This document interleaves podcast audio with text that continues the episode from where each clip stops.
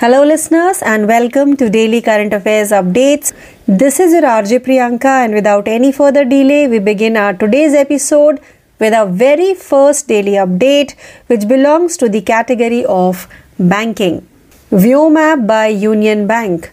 On eleventh November twenty twenty-two, Union Bank of India, the fifth largest public sector bank in the nation, celebrated its one hundred fourth anniversary since its founding on that date in nineteen nineteen when Mahatma Gandhi opened its first head office. On this day, the bank unveiled various new digital goods along with a fantastic app called Union Vyom. The bank's super app Union Vyom app serves as a one-stop shop for all financial products. The Vyom app is designed to give users a cutting-edge financial experience that allows them to perform transactions outside of the realm of traditional banking. Now let's move forward to our second daily update which belongs to the category of obituaries. Kevin Conroy passed away at sixty-six. At the age of sixty-six, actor and voice actor Kevin Conroy has passed away. He was most recognized for his work as Batman in a number of animated films and television shows.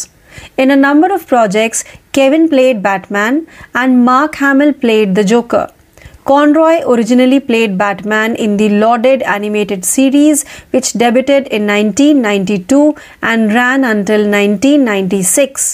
He has gotten a lot of praise for his portrayal of Batman in a number of other D C projects. Several D C Universe animated original movies also included him. Now let's move forward to our third daily update which belongs to the category of state. Responsible Tourism Global Award won by Kerala. At the World Travel Mart in London, Kerala Tourism won the esteemed Responsible Tourism Global Award. P A Mohammad Riaz, the state's Minister of Tourism, accepted the honor on the department's behalf in London. The Kerala government's Responsible Tourism Mission's Street Initiative was recognized with the prize. The Water Street project that was put into place Maravanthuruthu in the Kottayam district received special attention from the jury. At the World Travel Mart in London, Kerala Tourism won the esteemed Responsible Tourism Global Award. Now let's move forward to our fourth daily update which belongs to the category of banking. Bank of Maharashtra B O M ranked first in Q two credit growth. The Bank of Maharashtra B O M outperformed other public sector lenders in terms of percentage loan growth during the second quarter of twenty twenty-two twenty-three.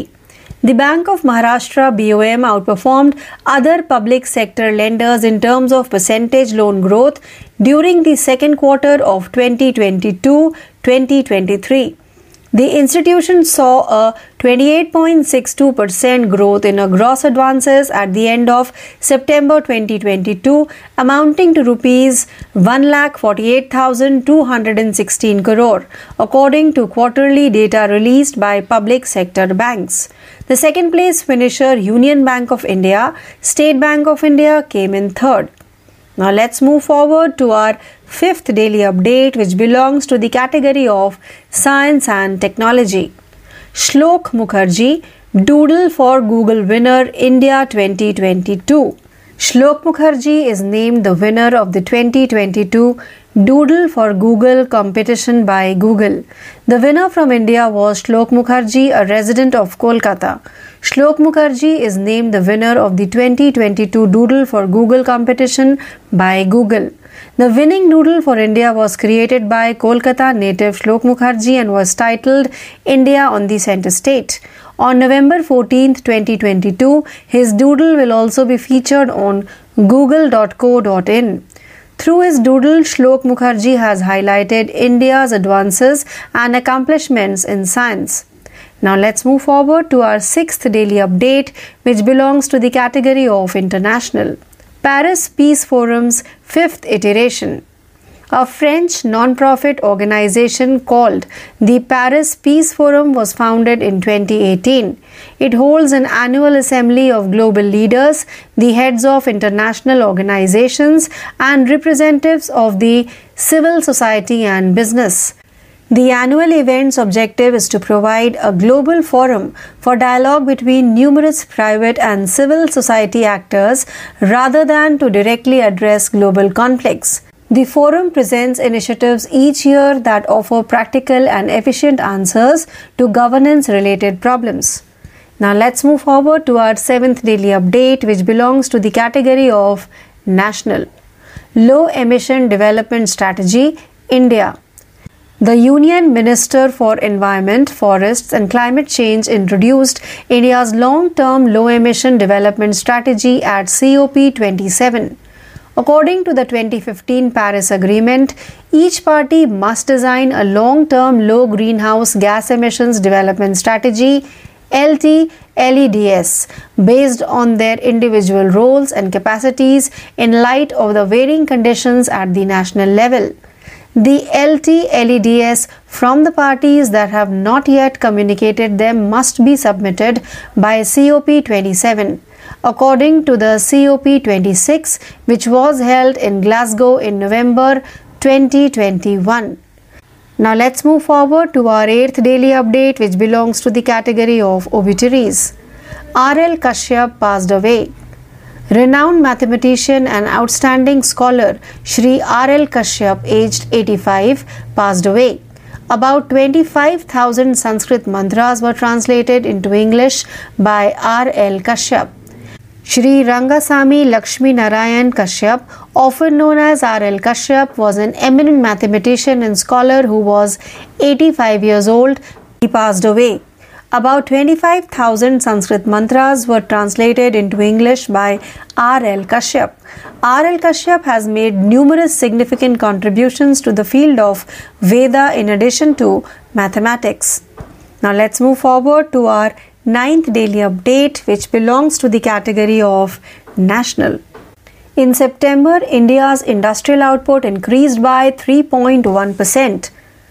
According to the Index of Industrial Production I I P, India's industrial output increased by three point one percent in September, helped by a double-digit rise in electricity production. According to the Index of Industrial Production I I P, India's industrial output increased by three point one percent in September, helped by a double-digit rise in electricity production. This contrasts with a zero point eight percent decline in the previous month and a four point four percent gain in September twenty twenty-one. According to the Ministry of Statistics and Program Implementation's most recent data, the country's industrial production increased by seven percent from April to September twenty twenty-two. Now let's move forward to our tenth and last daily update, which belongs to the category of International. Greg Barclay re-elected as chairman of I C C for two years.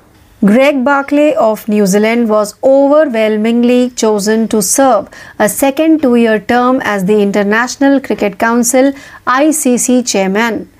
Greg Barclay of New Zealand was unanimously chosen to serve another two years as the head of the International Cricket Council I C C after his challenger, Zimbabwe cricket chairman Tavangwa Mukulani, withdrew from the race late.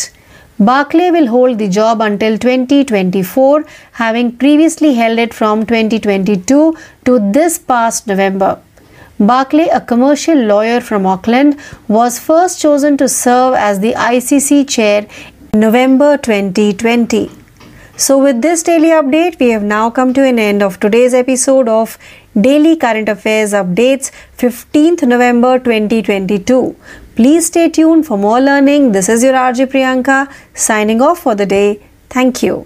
नमस्कार प्यारे दोस्तों, आप सुन रहे daily current affairs update Hindi भाषा का यह कार्यक्रम। मैं आरजे उद्धव आप सभी का आज के daily current affairs update Hindi भाषा के कार्यक्रम में तहे दिल से स्वागत करता हूं। चलिए बढ़ते हैं हमारे अपडेट की ओर। पहली अपडेट है बैंकिंग के बारे में। यूनियन बैंक द्वारा व्योम ऐप जारी किया गया। ग्यारह नवम्बर दो हजार बाईस को देश के पांचवें सबसे बड़े सार्वजनिक क्षेत्र में bank union bank of India ने उन्नीस सौ उन्नीस में उस तारीख को अपनी स्थापना के बाद से अपनी एक सौ चारवीं वर्षगांठ मनाई, जब महात्मा गांधी ने अपने पहला प्रधान कार्यालय खोला था। इस दिन बैंक ने यूनियन योम नामक एक शानदार ऐप के साथ सात विभिन्न नए डिजिटल सामानों का अनावरण किया। बैंक का सुपर ऐप यूनियन योम ऐप सभी वित्तीय उत्पादों के लिए वन स्टॉप शॉप के रूप में कार्य करता है। व्योम ऐप को उपयोगकर्ताओं को एक अत्याधुनिक वित्तीय अनुभव देने के लिए डिजाइन किया गया है, उन्हें बैंकिंग के दायरे से बाहर लेन देन करने की अनुमति देता है। बढ़ते हैं अगले अपडेट की ओर। यह अपडेट है केविन कॉनरॉय का सड़सठ वर्ष की आयु में निधन हुआ। सड़सठ साल की उम्र में अभिनेता और आवाज अभिनेता केविन कॉनरॉय का निधन हो गया है। उन्हें कई एनिमेटेड फिल्मों और टेलीविजन शो में बैटमैन के रूप में उनका काम के लिए सबसे ज़्यादा पहचाना गया। कई परियोजनाओं में केविन ने बैटमैन की भूमिका निभाई और मार्क हैमिल ने जोकर की भूमिका निभाई थी। कॉनरॉय ने मूल रूप से प्रशंसित एनिमेटेड श्रृंखला में बैटमैन की भूमिका निभाई, जो उन्नीस सौ बयानवे में शुरू हुई और उन्नीस सौ छियानवे तक चली। उन्होंने कई अन्य डीसी उत्पादों में बैटमैन के अपने चित्रण के लिए बहुत प्रशंसा प्राप्त की है। कई डीसी यूनिवर्स एनिमेटेड मूल फिल्मों में उन्हें भी शामिल किया गया था। अगली अपडेट है राज्य के बारे में। Responsible tourism global award Kerala ने जीता। लंदन में वर्ल्ड ट्रैवल मार्ट में केरल पर्यटन ने सम्मानित जिम्मेदार पर्यटन वैश्विक पुरस्कार जीता। राज्य के पर्यटन मंत्री पीएम मोहम्मद रियाज ने लंदन में विभाग की ओर से सम्मान ग्रहण किया। केरल सरकार के जिम्मेदार पर्यटन मिशन की स्ट्रीट पहल को पुरस्कार से सम्मानित किया गया। कोयट्टम जिले के मरावंथु ऋतु में शुरू की गई जल सड़क परियोजना पर पूरी जूरी का विशेष ध्यान गया। लंदन में वर्ल्ड ट्रैवल मार्ट में केरल पर्यटन ने सम्मानित जिम्मेदार पर्यटन वैश्विक पुरस्कार जीता। अगली अपडेट है बैंकिंग के बारे में। Bank of Maharashtra Q two credit वृद्धि में पहले स्थान पर है। बैंक ऑफ महाराष्ट्र ने दो हज़ार बाईस से तेईस की दूसरी तिमाही के दौरान प्रतिशत ऋण वृद्धि के मामले में अन्य सार्वजनिक क्षेत्र के ऋणदाताओं से बेहतर प्रदर्शन किया। बैंक ऑफ महाराष्ट्र ने दो हज़ार बाईस से तेईस की दूसरी तिमाही के दौरान प्रतिशत ऋण वृद्धि के मामले में अन्य सार्वजनिक क्षेत्र के ऋणदाताओं से बेहतर प्रदर्शन किया। सार्वजनिक क्षेत्र के बैंकों द्वारा जारी तिमाही आंकड़ों के अनुसार संस्थान ने सितंबर दो हज़ार बाईस के अंत में सकल अग्रिम में अट्ठाईस दशमलव बासठ प्रतिशत की वृद्धि देखी, जो एक लाख अड़तालीस हजार दो सौ सोलह करोड़ रुपए थी। दूसरे स्थान पर रहे और यूनियन बैंक ऑफ इंडिया हो गया। भारतीय स्टेट बैंक तीसरे स्थान पर आया है। बढ़ते हैं अगली अपडेट है विज्ञान के बारे में। श्लोक मुखर्जी गूगल विजेता भारत के लिए डूडल दो हज़ार बाईस में हुए। श्लोक मुखर्जी को गूगल द्वारा गूगल प्रतियोगिता के लिए दो हज़ार बाईस गूगल का विजेता नामित किया गया है। भारत की ओर से विजेता कोलकाता निवासी श्लोक मुखर्जी रहे। श्लोक मुखर्जी को गूगल द्वारा गूगल प्रतियोगिता के लिए दो हज़ार बाईस डूडल का विजेता नामित किया गया है। भारत के लिए विजयी डूडल कोलकाता के मूल निवासी श्लोक मुखर्जी द्वारा बनाया गया था और इसका शीर्षक India on the centre state था। चौदह नवंबर दो हज़ार बाईस को उनका डूडल यानी गूगल डॉट को इन पर भी प्रदर्शित होगा। अपने डूडल के जरिए श्लोक मुखर्जी ने विज्ञान के क्षेत्र में भारत की प्रगति और उपलब्धियों पर प्रकाश डाला है। अगली अपडेट है अंतर्राष्ट्रीय के बारे में। पेरिस पीस फोरम की पांचवी पुनरावृत्ति हुई। पेरिस पीस फोरम नामक एक फ्रांसीसी गैर लाभकारी संगठन की स्थापना दो हज़ार अठारह में हुई थी। इसमें वैश्विक नेताओं, अंतर्राष्ट्रीय संगठनों के प्रामुख्य और नागरिक समाज और व्यापार के प्रतिनिधियों की वार्षिक सभा होती है। वार्षिक आयोजन का उद्देश्य वैश्विक संघर्षों को सीधे संबोधित करने के बजाय कई निजी और नागरिक समाज के अभिनेताओं के बीच संवाद के लिए एक वैश्विक मंच प्रदान करता है। फोरम हर साल ऐसी पहल प्रस्तुत करता है जो शासन से संबंधित समस्याओं के व्यावहारिक और कुशल उत्तर प्रदान करती है। अगली अपडेट है राष्ट्रीय के बारे में। कम उत्सर्जन विकास रणनीति भारत में हुए। केंद्रीय पर्यावरण, वन और जलवायु परिवर्तन मंत्री ने सी ओ पी सत्ताईस में भारत की दीर्घकालिक कम उत्सर्जन विकास रणनीति की शुरुआत की। दो हज़ार पंद्रह के पेरिस समझौते के अनुसार प्रत्येक पक्ष को राष्ट्रीय स्तर पर अलग अलग स्थितियों के आलोक में अपनी व्यक्तिगत भूमिकाओं और क्षमताओं के आधार पर दीर्घकालिक कम ग्रीन हाउस गैस उत्सर्जन विकास रणनीति तैयार करनी चाहिए। नवंबर दो हज़ार इक्कीस में ग्लासगो और आयोजित सी ओ पी छब्बीस के अनुसार पार्टियों से एल टी लीड्स, जिन्होंने अभी तक उन्हें सूचित नहीं किया है, सी ओ पी सत्ताईस द्वारा प्रस्तुत किया जाना चाहिए। अगली अपडेट है श्रद्धांजलि के बारे में। आर एल कश्यप का निधन हुआ। प्रसिद्ध गणितज्ञ और उत्तम श्री आर एल कश्यप उम्र के पंचासी वर्ष में उनका निधन हो गया। आर एल कश्यप द्वारा लगभग पच्चीस हज़ार संस्कृत मंत्रों का अंग्रेजी में अनुवाद किया गया था। श्री रंगासामी लक्ष्मीनारायण कश्यप, जिन्हें सर आर एल कश्यप के नाम से जाना जाता है, एक प्रसिद्ध गणित तज्ञ और विद्वान थे जो पंचासी वर्ष के थे। जब उनका निधन हुआ, आर एल कश्यप द्वारा लगभग पच्चीस हज़ार संस्कृत मंत्रों का अंग्रेजी में अनुवाद किया गया था। आर एल कश्यप ने गणित के अलावा वेद के क्षेत्र में कई महत्वपूर्ण योगदान दिए हैं। अगली अपडेट है राष्ट्रीय के बारे में। सितंबर में भारत का औद्योगिक उत्पादन तीन दशमलव एक टका बढ़ा। औद्योगिक उत्पादन सूचकांक के अनुसार भारत के औद्योगिक उत्पादन में सितंबर में तीन दशमलव एक टका की वृद्धि हुई, जिससे बिजली उत्पादन में दो अंकों की वृद्धि हुई। औद्योगिक उत्पादन सूचकांक के अनुसार भारत के औद्योगिक उत्पादन में सितंबर से तीन दशमलव एक की टका की वृद्धि हुई, जिससे बिजली उत्पादन में दो अंकों की वृद्धि हुई।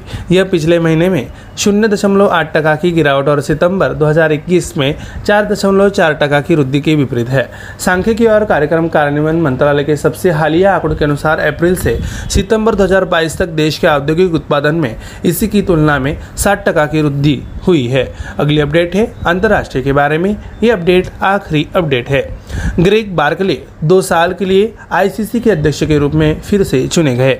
न्यूजीलैंड के ग्रेग बार्कले को अंतर्राष्ट्रीय क्रिकेट परिषद आईसीसी के अध्यक्ष के रूप में दूसरे दो साल के कार्यकाल के लिए चुना गया था। न्यूजीलैंड के ग्रेग बार्कले को सर्वसम्मति से अंतर्राष्ट्रीय क्रिकेट परिषद के प्रमुख के रूप में दो साल की सेवा के लिए चुना गया। उनके चैलेंजर जिम्बाब्वे क्रिकेट के अध्यक्ष तेवेंगवा मुकुहलानी की देर से दौड़ से हटने के बाद बार्कले दो हज़ार चौबीस तक इस पद पर रहेंगे।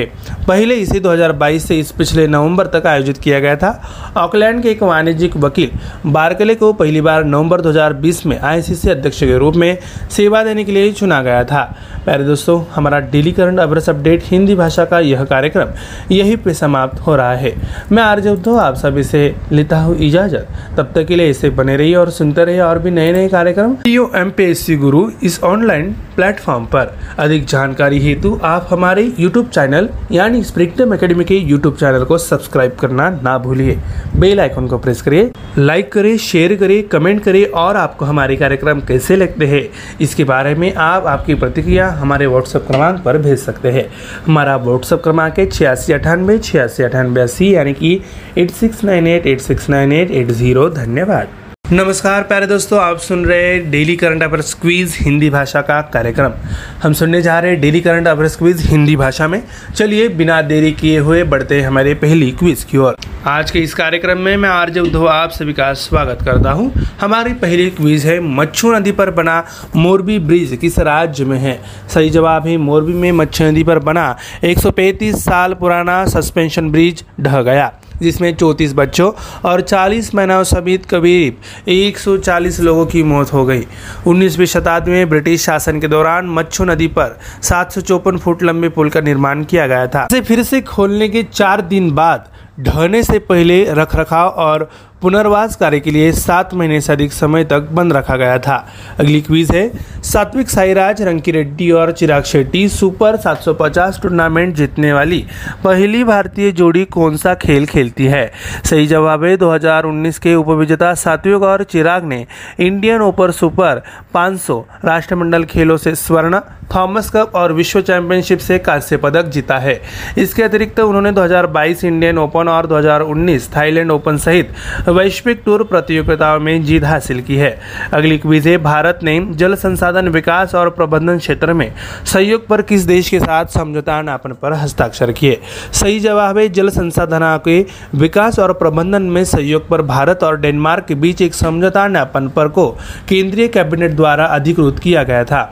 दोनों देशों द्वारा हरित रणनीतिक साझेदारी के गठन पर एक संयुक्त बयान जारी किया गया। वाराणसी में स्वच्छ नदी जल पर एक स्मार्ट लैब और स्मार्ट जल संसाधन प्रबंधन के लिए एक उत्कृष्ट केंद्र भी योजना किया है। अगली अपडेट है क्विज, ग्लोबल टीबी रिपोर्ट दो हज़ार बाईस के अनुसार वर्ष दो हज़ार इक्कीस के लिए भारत की टीबी घटना क्या है?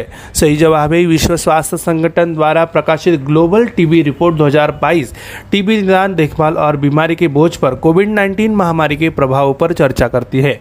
दो हज़ार पंद्रह के आधार वर्ष की तुलना में वर्ष दो हज़ार इक्कीस में भारत में टीबी की घटना प्रति लाख लोगों पर दो सौ दस है, अठारह टका की कमी हुई है, जो ग्यारह टका वैश्विक औसत से सात प्रतिशत अंक अधिक है। टीबी की घटनाओं की दर के मामले में भारत छत्तीसवें स्थान पर रहा है। अगली अपडेट क्विज है, कौन सा देश दो हज़ार बाईस फीफा अंडर सेवनटीन महिला विश्व कप का विजेता है? इसका सही जवाब है दो हज़ार बाईस फीफा अंडर सेवनटीन महिला विश्व कप। स्पेन के अंडर सत्रह टीम ने चैंपियनशिप गेम में कोलंबिया को हराया था। अतिरिक्त प्रतियोगिता के इतिहास में अपनी चैंपियनशिप का बचाव करने वाला स्पेन पहला चैंपियन है। कोलंबिया ने अपने अट्ठानवे साल के पेशेवर फुटबॉल में अपने पहले फीफा विश्व कप फाइनल में भाग लिया। अगली क्विज है, कौन सा शहर इंडिया केम दो हज़ार बीस सम्मेलन का मेजबान है? इंडिया केम दो हज़ार बाईस सम्मेलन विजन दो हज़ार तीस chemicals and petrochemicals build India theme के साथ केंद्रीय रसायन और उर्वरक मंत्री डॉक्टर मनसुख मंडाविया द्वारा नई दिल्ली के प्रगति मैदान में लॉन्च किया गया था। Federation of Indian chambers of commerce and industry ने इंडिया केम के बारहवें संस्करण के आयोजन में मदद की। बढ़ते हैं अगले क्विज की ओर। रंजनगांव जहां ग्रीनफील्ड इलेक्ट्रॉनिक्स विनिर्माण क्लस्टर स्थापित किया जाना है, किस राज्य में है? सही जवाब है महाराष्ट्र के पुणे के करीब रंजनगांव फेज थ्री में स्थापित होने वाले ग्रीनफील्ड इलेक्ट्रॉनिक मैन्युफैक्चरिंग क्लस्टर को इलेक्ट्रॉनिक और आईटी मंत्रालय से मंजूरी मिल गई है। क्लस्टर की परियोजना की कुल लागत चार सौ बानवे दशमलव पचासी करोड़ रुपये है। उन जगहों पर जहाँ बहुराष्ट्रीय निगमों और भारतीय स्टार्टअप ने अपनी सुविधाएं स्थापित की है, जैसे कि नोएडा, तिरुपति, कर्नाटक और तमिलनाडु, वहां ई एम सी है। बढ़ते हैं अगली क्विज की ओर। Civil air navigation services organisation का मेजबान कौन सा राज्य है? सही जवाब है नवंबर दो हज़ार बाईस में गोवा तीन दिवसीय civil air navigation services organisation सम्मेलन का मेजबान है। इस वर्ष के सम्मेलन का विषय think global collaborate regional application local है। इंडिया के उड्डयन उद्योग के भविष्य को प्रभावित करने वाले प्रमुख विषयों पर एशिया प्रशांत क्षेत्र और उससे आगे के उपस्थित लोगों और प्रदर्शकों द्वारा चर्चा की जाएगी। अगले क्विज की ओर। हाल ही में खबरों में रहा जोजिला दर्रा किस राज्य केंद्र शासित प्रदेश में है? जोजिला युद्ध स्मारक में उन्नीस सौ अड़तालीस में ऑपरेशन बाइसन के दौरान भारतीय सैनिकों द्वारा प्रदर्शित बहादुरी की याद में जोजिला दिवस मनाया गया। लेह स्थित फायर एंड फ्यूरी कॉर्प्स के कमांडर द्रास ब्रिगेड ने इस दिन को याद किया। जोजिला दर्रे को पाकिस्तान आक्रमणकारियों से मुक्त कराने के लिए भारतीय सेना ने पहली बार इतनी ऊंचाई पर टैंकों का इस्तेमाल किया।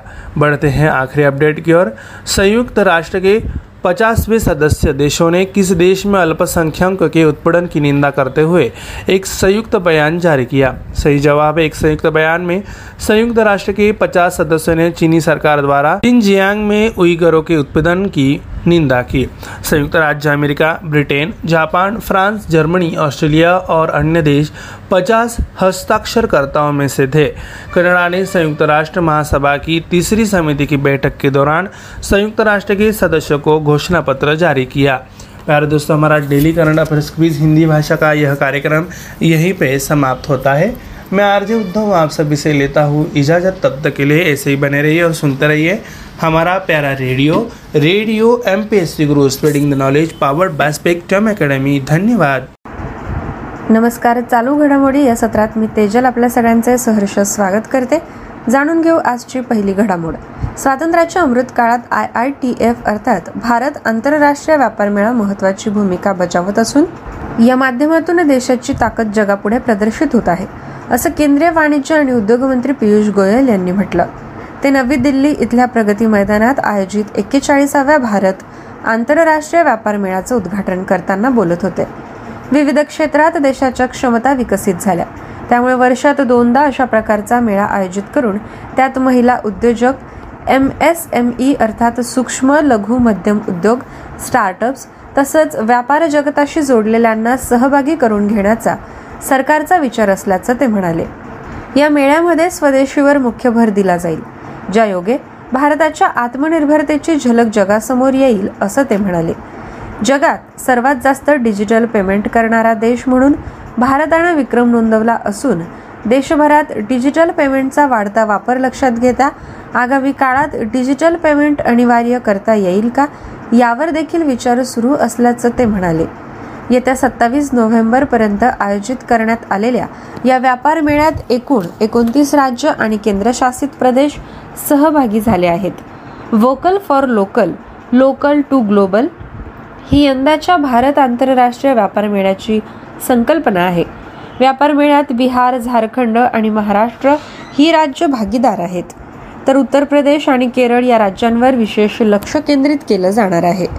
त्याशिवाय Afghanistan, Bangladesh, Bahrain, Belarus, Iran, Nepal, Thailand, Turkey, संयुक्त अरब अमिरात आणि युनायटेड किंगडमसह एकूण बारा देश यंदाच्या भारत आंतरराष्ट्रीय व्यापार मेळ्यात सहभागी झाले आहेत. यानंतरची बातमी आहे.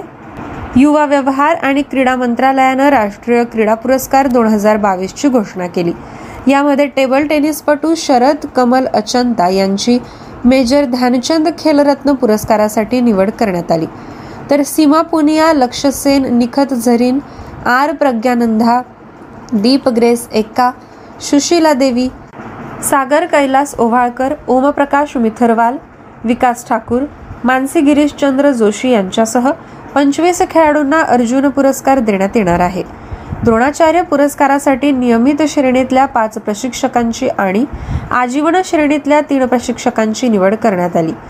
क्रीडा आणि खेळातील जीवनगौरव कामगिरीसाठी ध्यानचंद पुरस्कार अश्विनी अंकुजी C, Dharamvir Singh, B C Suresh आणि नीर बहादूर गुरुंग यांच्यासह चार खेळाडूंना दिला जाईल. राष्ट्रीय खेल प्रोत्साहन पुरस्कारासाठी trans Stadia enterprises private limited, Kalinga institute of industrial technology आणि लडाख स्की आणि स्नोबोर्ड असोसिएशनसह तीन संस्थांची शिफारस करण्यात आली. मौलाना अबुल कलाम आझाद ट्रॉफी दोन हजार बावीस अमृतसरच्या गुरु नानक देव विद्यापीठाला दिली जाईल. पुरस्कार विजेत्यांना या महिन्याच्या तीस तारखेला राष्ट्रपती भवनात राष्ट्रपतींकडून पुरस्कार प्रदान केले जातील. वळूया पुढील बातमीकडे. राज्य शासनाच्या विद्यार्थी समग्र विकास धोरणाअंतर्गत राज्यातल्या शालेय विद्यार्थ्यांच्या शैक्षणिक प्रगतीसोबतच त्यांच्या सुदृढ आरोग्यासाठी संकल्प संपूर्ण स्वास्थ्य कार्यक्रम राबवला जाणार आहे. या संदर्भात आय ए पी म्हणजे इंडियन अकॅडमी ऑफ पेडियाट्रिक्सशी शालेय शिक्षण आणि क्रीडा विभागानं सामंजस्य करार केला आहे. शासकीय शाळांमधून बालकांच्या आरोग्याबाबत प्रशिक्षण कार्यक्रम राबवण्याचा करारात समावेश आहे. शालेय शिक्षण मंत्री दीपक केसरकर यांच्या उपस्थितीत रामटेक या शासकीय निवासस्थानी हा करार करण्यात आला. शासनाच्या वतीनं शालेय शिक्षण विभागाचे सचिव रणजित सिंग देओल आणि आय ए पी संस्थेचे अध्यक्ष डॉक्टर उपेंद्र किंजवडेकर यांनी करारावर स्वाक्षऱ्या केल्या. शालेय शिक्षण विभागाअंतर्गत धोरण राबवताना विद्यार्थी हा केंद्रबिंदू आहे. पुस्तकी ज्ञानाबरोबरच त्यांच्या सर्वांगीण विकासाला शासनाचं प्राधान्य आहे. यासाठी खेळ, आरोग्य या बाबी देखील महत्त्वाच्या असल्यानं हा करार केला असल्याचं केसरकर यांनी यावेळी सांगितलं. या करारानुसार तीन ते नऊ आणि दहा ते अठरा या दोन वयोगटांमधल्या मुलामुलींची, शिक्षकांची आणि पालकांची कार्यशाळा, थेट संवाद आदी उपक्रम हाती घेतले जातील. हे उपक्रम आयोजित करण्याची जबाबदारी संपूर्णतः आय ए पी ची राहणार असून राज्य शासन यासाठी संपूर्ण सहकार्य करणार आहे. यानंतरची बातमी आहे. मातोश्री ग्रामसमृद्धी पाणंद रस्ता योजनेअंतर्गत औरंगाबाद जिल्ह्यात नव्वद रस्त्यांच्या कामांना सुरुवात झाली असल्याची माहिती जिल्हा परिषदेचे उपमुख्य कार्यकारी अधिकारी राजेंद्र देसले यांनी दिली. शेतीमधील कमी होणाऱ्या मनुष्यबळाच्या उपलब्धतेमुळे आणि यांत्रिकीकरणामुळे शेतीमध्ये पेरणी, आंतरमशागत, कापणी आदी कामं यंत्रामार्फत करण्यात येत असल्यामुळे तसंच शेतीमाल बाजारात वेळेवर पोहोचण्यासाठी शेतीला बारमाही चांगल्या वाटेची निर्मिती रोजगार हमी योजनेच्या माध्यमातून करण्यात येत असल्याचं देसले यांनी सांगितलं. ते म्हणाले, जिल्ह्यामध्ये एकूण ग्रामपंचायतीमार्फत तेराशे सत्याहत्तर पाणंद रस्ते होणार आहेत. या अनुषंगाने सातशे चौऱ्याऐंशी कार्यारंभ आदेश आतापर्यंत देण्यात आलेले आहेत. नव्वद रस्ते आता सुरू करण्यात आले आहेत. यामुळे शेतापर्यंत जाण्यासाठी मातीचा खडीकरणाचा मजबूत रस्ता तयार होत आहे आणि या योजनेमार्फत शेतकऱ्यांना आपल्या मालाची विल्हेवाट बाजारपेठेत योग्य रीतीने लावता येणार आहे. वळूया पुढील घडामोडीकडे. राज्यात जाहिरातींचे फलक, फ्लेक्स, बॅनर्स, पोस्टर लावण्यासाठी जागा निश्चित करण्याचे निर्देश राज्य सरकारनं सर्व महानगरपालिका, नगरपालिका आणि नगर परिषदांना दिले. अशा जाहिराती लावणाऱ्यांना त्यावर आपली संपूर्ण माहिती क्यू आर कोडमधून देणंही बंधनकारक करण्यात आलं. राज्यभरातल्या बेकायदा फलकांविरोधात मुंबई उच्च न्यायालयात दाखल जनहित याचिकेवरच्या सुनावणीत न्यायालयानं त्यावर नियंत्रण आणण्याचे आदेश राज्य सरकारला दिले होते. औरंगाबाद शहरात अनधिकृत फलक बॅनर्स काढण्याची मोहीम सुरू झाली असल्याचं महानगरपालिका आयुक्त तथा प्रशासक डॉक्टर अभिजित चौधरी यांनी सांगितलं. त्यानुसार पूर्ण शहरात एकूण दोन हजार दोनशे अनधिकृत बॅनर्स, फ्लेक्स आणि झेंडे काढण्यात आले.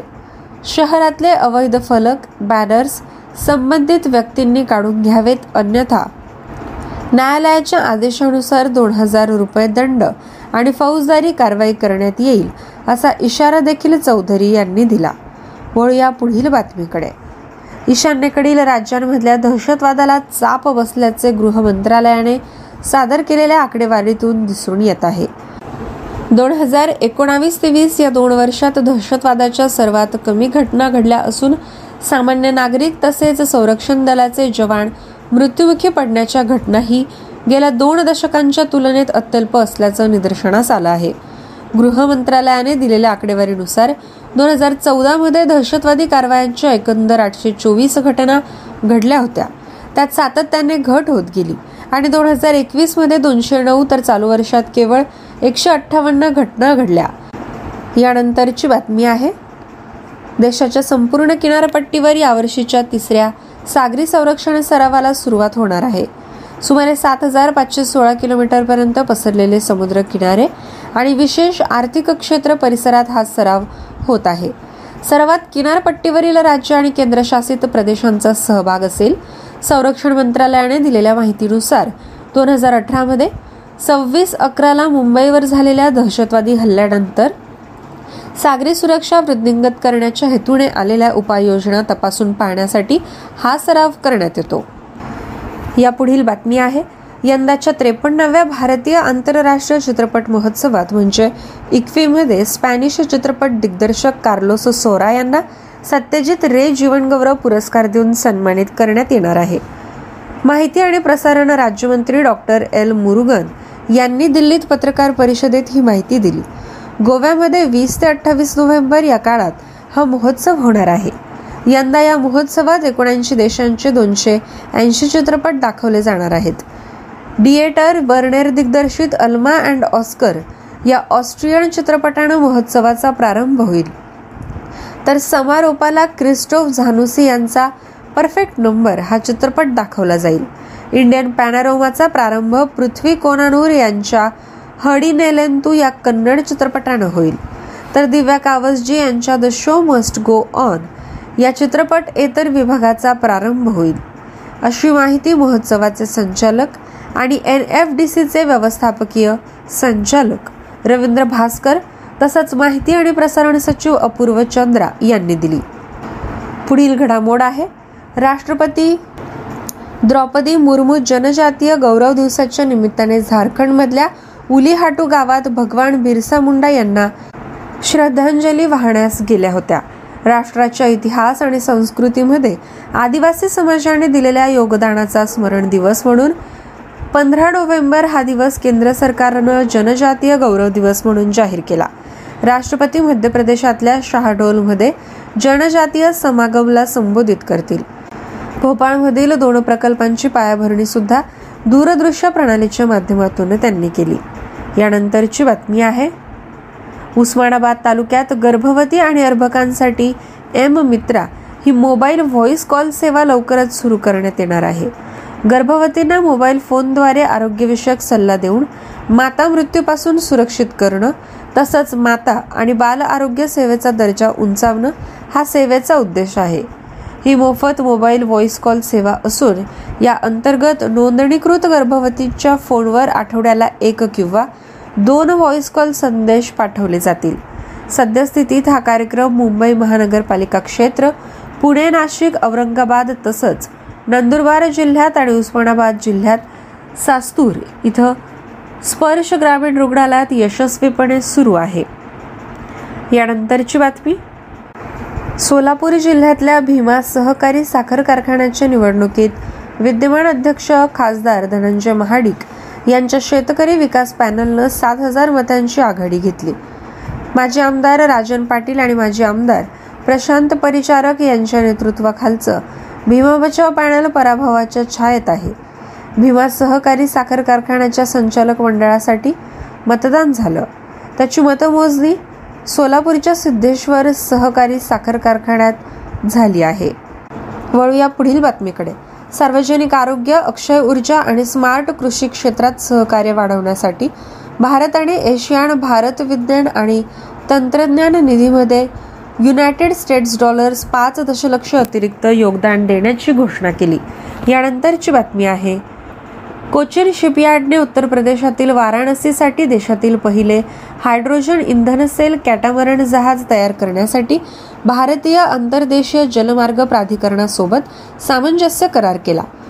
उत्तर प्रदेशासाठी सहा इलेक्ट्रिक कॅटामरन जहाजे आणि गुवाहाटीसाठी अशा आणखी दोन जहाजांच्या निर्मितीसाठी शिपयार्डने आणखी एक सामंजस्य करार केला.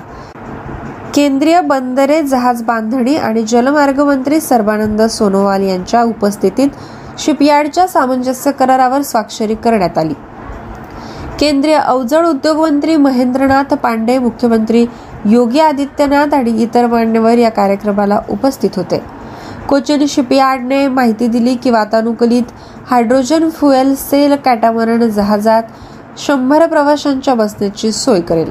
कोची येथे चाचणी झाल्यानंतर वाराणसी येथे तैनात करण्यात येईल. जाणून घेऊया पुढील बातमी. सरकार पुढील वर्षी बांगलादेश मार्गे वाराणसी ते दिब्रुगडपर्यंत जगातील सर्वात लांब लक्झरी नदी क्रूज सुरू करणार आहे. जगातील सर्वात लांब लक्झरी रिव्हर क्रूजचे उद्दिष्ट भारतीय अंतर्देशीय जलमार्ग विकासाला गती देणे आहे. पन्नास दिवसांची क्रूज वाराणसी येथून निघून कोलकाता आणि ढाका मार्गे आसाममधील दिब्रुगड जिल्ह्यातील बोगीबील येथे पोहोचेल. ही क्रूज दहा जानेवारी दोन हजार तेवीस रोजी निघेल आणि चार हजार किलोमीटर अंतर कापेल. वळूया पुढील बातमीकडे. मणिपूर वन प्राधिकरण अमूर फाल्कण महोत्सवाची सातवी आवृत्ती तामेंगलाँग जिल्ह्यात इम्फाळमध्ये साजरी करण्यात येत आहे. अमूर फाल्कण फेस्टिवलचा उद्देश अमूर फाल्कणच्या संरक्षण आणि संवर्धनाबद्दल जागरूकता पसरवणे आहे. अमूर फाल्कण हा जगातील सर्वात लांब उडणारा स्थलांतरित पक्षी आहे. हा एक दिवसभर चालणारा सण आहे जो सामान्यतः नोव्हेंबरच्या पहिल्या आणि दुसऱ्या आठवड्यात मानवी निसर्ग संबंध मजबूत करण्यासाठी आणि लोकांच्या जीवनात लहान रॅप्टरचे महत्त्व ओळखण्यासाठी साजरा केला जातो. अमूर फाल्कण फेस्टिवलची पहिली आवृत्ती दोन हजार पंधरामध्ये साजरी झाली. यानंतरची बातमी. न्यूझीलंडचे ग्रेग बार्कले यांची प्रतिस्पर्धी झिम्बाब्वे क्रिकेटचे अध्यक्ष तवेंगवा मुकुल हानी यांनी उशिराने स्पर्धेतून माघार घेतल्याने आय सी सी अध्यक्ष म्हणून पुन्हा दोन वर्षांच्या कालावधीसाठी एकमताने निवड करण्यात आली. बार्कले, ज्यांनी दोन हजार बावीस ते या नोव्हेंबर दरम्यान आय सी सी चेअर म्हणून कार्यकाळ पाहिला, ते आता दोन हजार चोवीस पर्यंत या पदावर असतील. बार्कले ऑकलंड आधारित व्यावसायिक वकील यांची मूळतः नोव्हेंबर दोन हजार वीसमध्ये आय सी सी चेअर म्हणून नियुक्ती करण्यात आली होती. ते यापूर्वी अध्यक्ष होते. न्यूझीलंड क्रिकेटचे आणि आय सी सी सी पुरुष क्रिकेट विश्वचषक दोन हजार पंधराचे ते संचालक होते. जुलैमध्ये बार्कलेने सार्वजनिकपणे दुसऱ्या टर्मसाठी पुढे जाण्याची इच्छा व्यक्त केली. वळ या पुढील बातमीकडे. दोन हजार तेरामध्ये राष्ट्रीय अन्न सुरक्षा कायदा लागू झाल्यापासून भारतातील लोकसंख्येचे दरडोई उत्पन्न तेहतीस पॉईंट चार टक्क्यांनी वाढले आहे, असं केंद्रानं सर्वोच्च न्यायालयात सांगितलं. पुढे म्हटलं की लोकांच्या दरडोई उत्पन्नातील या वाढीमुळे मोठ्या संख्येने कुटुंबे उच्च उत्पन्न वर्गात गेली आहेत. यानंतरची बातमी. दोन हजार बावीस ते तेवीसच्या दुसऱ्या तिमाहीत बँक ऑफ महाराष्ट्रने कर्जाच्या टक्केवारीच्या वाढीच्या बाबतीत इतर सार्वजनिक क्षेत्रातील कर्जदारांना मागे टाकले. सार्वजनिक क्षेत्रातील बँकेने जारी केलेल्या त्रैमासिक आकडेवारीनुसार कर्जदात्याने सप्टेंबर दोन हजार बावीस अखेर एकूण एक लाख अठ्ठेचाळीस हजार दोनशे सोळा कोटी रुपयांच्या एकूण प्रगतीमध्ये अठ्ठावीस पॉईंट बासष्ट टक्क्यांनी वाढ नोंदवली. यानंतरची बातमी. भारताच्या औद्योगिक उत्पादनात सप्टेंबरमध्ये तीन पॉईंट एक टक्क्यांनी वाढ झाली, ज्याला वीज निर्मितीमध्ये दुहेरी अंकी वाढीचे समर्थन केले गेले. याची तुलना मागील महिन्यात पॉईंट आठ टक्के आकुंचन आणि सप्टेंबर दोन हजार एकवीसमध्ये चार पॉईंट चार टक्के वाढीशी केली जाते. सांख्यिकी आणि कार्यक्रम अंमलबजावणी मंत्रालयाच्या ताज्या आकडेवारीनुसार एप्रिल सप्टेंबर दोन हजार बावीस या कालावधीत देशातील औद्योगिक उत्पादन सात टक्क्यांनी वाढले, जे मागील वर्षीच्या तेवीस पॉईंट आठ टक्के होते. यानंतरची बातमी. भारतात जन्मलेले नोबेल पारितोषिक विजेते प्रोफेसर व्यंकी रामकृष्णन यांना ब्रिटनचे राजे चार्ल्स तिसरे यांनी त्यांच्या विज्ञानातील विशिष्ट सेवेसाठी प्रतिष्ठित ऑर्डर ऑफ मेरिटने सन्मानित केले. प्रोफेसर व्यंकी यांचा जन्म तमिळनाडूतील चिदंबरम येथे झाला. युकेला जाण्यापूर्वी त्यांनी यू एसमध्ये जीवशास्त्राचा अभ्यास केला, जिथे ते केम्ब्रिज विद्यापीठातील M R C laboratory of molecular biology या अग्रगण्य संशोधन गटाचे गटनेते आहेत. व या पुढील घडामोडीकडे. लंडन येथे आयोजित वर्ल्ड ट्रॅव्हल मार्टमध्ये केरळ पर्यटनाला प्रतिष्ठित रिस्पॉन्सिबल टुरिझम ग्लोबल पुरस्कार मिळाला. लंडन येथे विभागाच्या वतीने राज्याचे पर्यटन मंत्री पी ए मोहम्मद रियास यांनी हा पुरस्कार स्वीकारला. केरळ सरकारच्या अंतर्गत जबाबदार पर्यटन मिशनद्वारे राबवण्यात आलेल्या स्ट्रीट प्रकल्पासाठी हा पुरस्कार देण्यात आला. ज्युरींनी कोट्टायम जिल्ह्यातील मरावंथुरुथू येथे राबवलेल्या वॉटर स्ट्रीट प्रकल्पाबद्दल विशेष टिप्पणी केली. यानंतरची बातमी. केरळचे राज्यपाल आरिफ मोहम्मद खान यांनी कोची केरळ येथे आय बी एस ए अंध फुटबॉल महिला आशियाई किंवा ओशनिया चॅम्पियनशिप दोन हजार बावीसचे उद्घाटन केले. आय बी एस ए अंध फुटबॉल महिला आशियाई किंवा ओशनिया चॅम्पियनशिप दोन हजार बावीस अकरा नोव्हेंबर दोन हजार बावीस ते अठरा नोव्हेंबर दोन हजार बावीस या कालावधीत आयोजित केली जात आहे. गट अ मध्ये आहे भारत, चीन, थायलंड, मलेशिया आणि कझाकस्तान. गट ब मध्ये आहे दक्षिण कोरिया, जपान, इराण, ऑस्ट्रेलिया आणि उझबेकिस्तान. यानंतरची बातमी. कबड्डी विश्वचषक युनायटेड किंगडमच्या वेस्ट मिडलँड्स भागात होईल. वर्ल्ड कबड्डी फेडरेशनने जाहीर केलेला कबड्डी विश्वचषक दोन हजार पंचवीस प्रथमच आशियाबाहेर आयोजित केला जाईल. हा प्रदेश खेळाच्या सर्वात प्रतिष्ठित जागतिक स्पर्धेचे आयोजन करेल, ज्यात भारत, इराण आणि पाकिस्तानातील आघाडीच्या पुरुष आणि महिला संघातील जगातील सर्वोत्तम कबड्डी खेळाडू असतील. कबड्डी विश्वचषक दोन हजार पंचवीसच्या पहिल्या तिमाहीत वेस्ट मिडलँड्समध्ये होणार आहे. यानंतरची घडामोड. पंच्याऐंशी वर्षीय प्रख्यात गणिततज्ज्ञ आणि महान विद्वान पद्मश्री पुरस्कार विजेते श्री रंगासामी लक्ष्मण नारायण कश्यप किंवा आर एल कश्यप यांचे निधन झाले. आर एल कश्यप यांनी सुमारे पंचवीस हजार संस्कृत मंत्रांचे इंग्रजी भाषेत भाषांतर केले. आर एल कश्यप यांनी गणिताव्यतिरिक्त वेदक्षेत्रातही अनेक महत्त्वाचे योगदान दिले.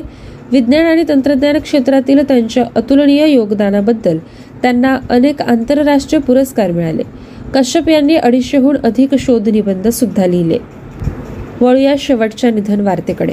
मराठी रंगभूमी आणि चित्रपटसृष्टीतील ज्येष्ठ अभिनेते सुनील शेंडे यांच्या पार्थिव देहावर मुंबईत अंत्यसंस्कार करण्यात आले आहे. शेंडे यांचं मुंबईतल्या निवासस्थानी निधन झालं होतं. मराठीसह हिंदी मालिका आणि चित्रपटात शेंडे यांनी आपला सहज अभिनय, शब्दांवरील पकड आणि स्पष्ट शब्दोच्चार यामुळे स्वतःची स्वतंत्र ओळख निर्माण केली होती. त्यांच्या निधनामुळे प्रतिभावंत अभिनेता हरपला असल्याच्या भावना सांस्कृतिक कार्यमंत्री सुधीर मुनगंटीवार यांनी व्यक्त केल्या.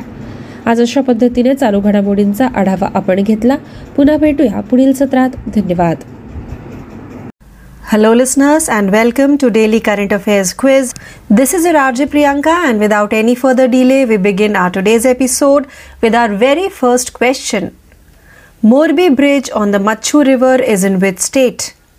The correct answer for the question is a thirty-five year old suspension bridge over the Machu River in Morbi collapsed, killing around one hundred forty people including thirty-four children and forty women.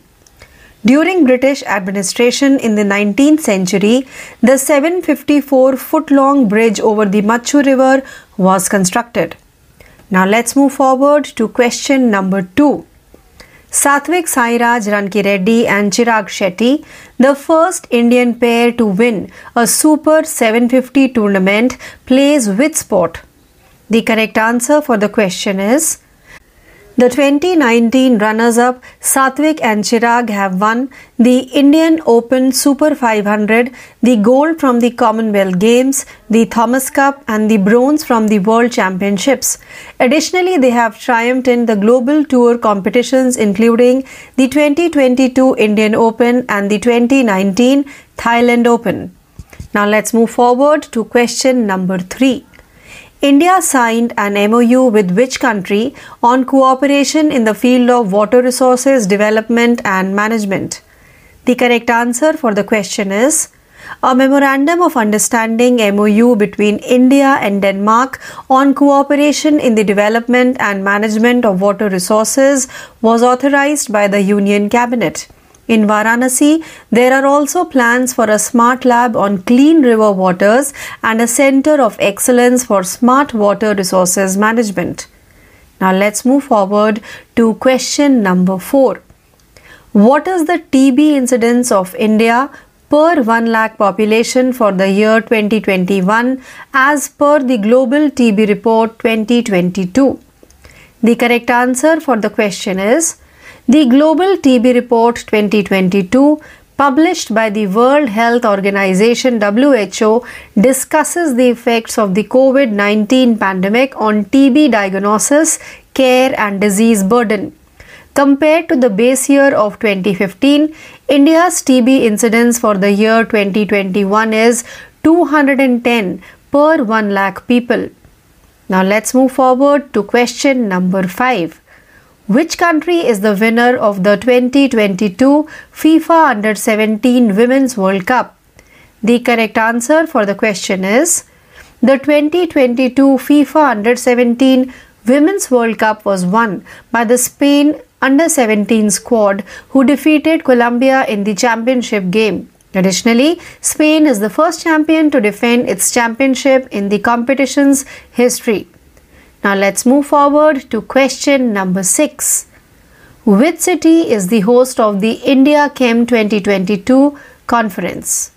The correct answer for the question is the India Chem twenty twenty-two conference with the theme Vision twenty thirty, Chemicals and Petrochemicals Build India, was launched at Pragati Maidan in New Delhi by Union Minister of Chemicals and Fertilizers, Doctor Mansukh Mandavia. India will export a record amount of chemicals in twenty twenty-one twenty-two, totaling U S dollars twenty-nine thousand two hundred ninety-six million. Now let's move forward to question number seven. Ranjangaon, where the Greenfield Electronics Manufacturing Cluster E M C is to be set up, is in which state? The correct answer for the question is the Greenfield Electronics Manufacturing Cluster E M C to be established at Ranjangaon Phase three, close to Pune in Maharashtra, has received approval from the Ministry of Electronics and I T. The cluster's project costs a total of rupees four hundred ninety-two point eight five crores. Now let's move forward to question number eight. Which state is the host of the Civil Air Navigation Services Organization, CANSO? The correct answer for the question is in November twenty twenty-two, Goa will play home to CANSO conference. The conference's theme for this year is Think Global, Collaborate Regional, Accomplish Local. Key topics that will influence the future of Asia's aviation industry will be discussed by attendees and exhibitors from the Asia-Pacific region and beyond. Now let's move further to question number nine. Zojila Pass, which was seen in the news recently, is in which state or union territory? The correct answer for the question is at the Zojila War Memorial, Zojila Day was observed in remembrance of the bravery displayed by Indian soldiers during Operation Bison in nineteen forty-eight. The Commander Dras Brigade of the Fire and Fury Corps, based in Leh, commemorated the day. Now let's move forward to the last and tenth question of today's quiz. fifty U N member countries issued a joint statement condemning which country's persecution of minorities? The correct answer for the question is in a joint statement, fifty U N members denounced the persecution of Uyghurs in Xinjiang by the Chinese government.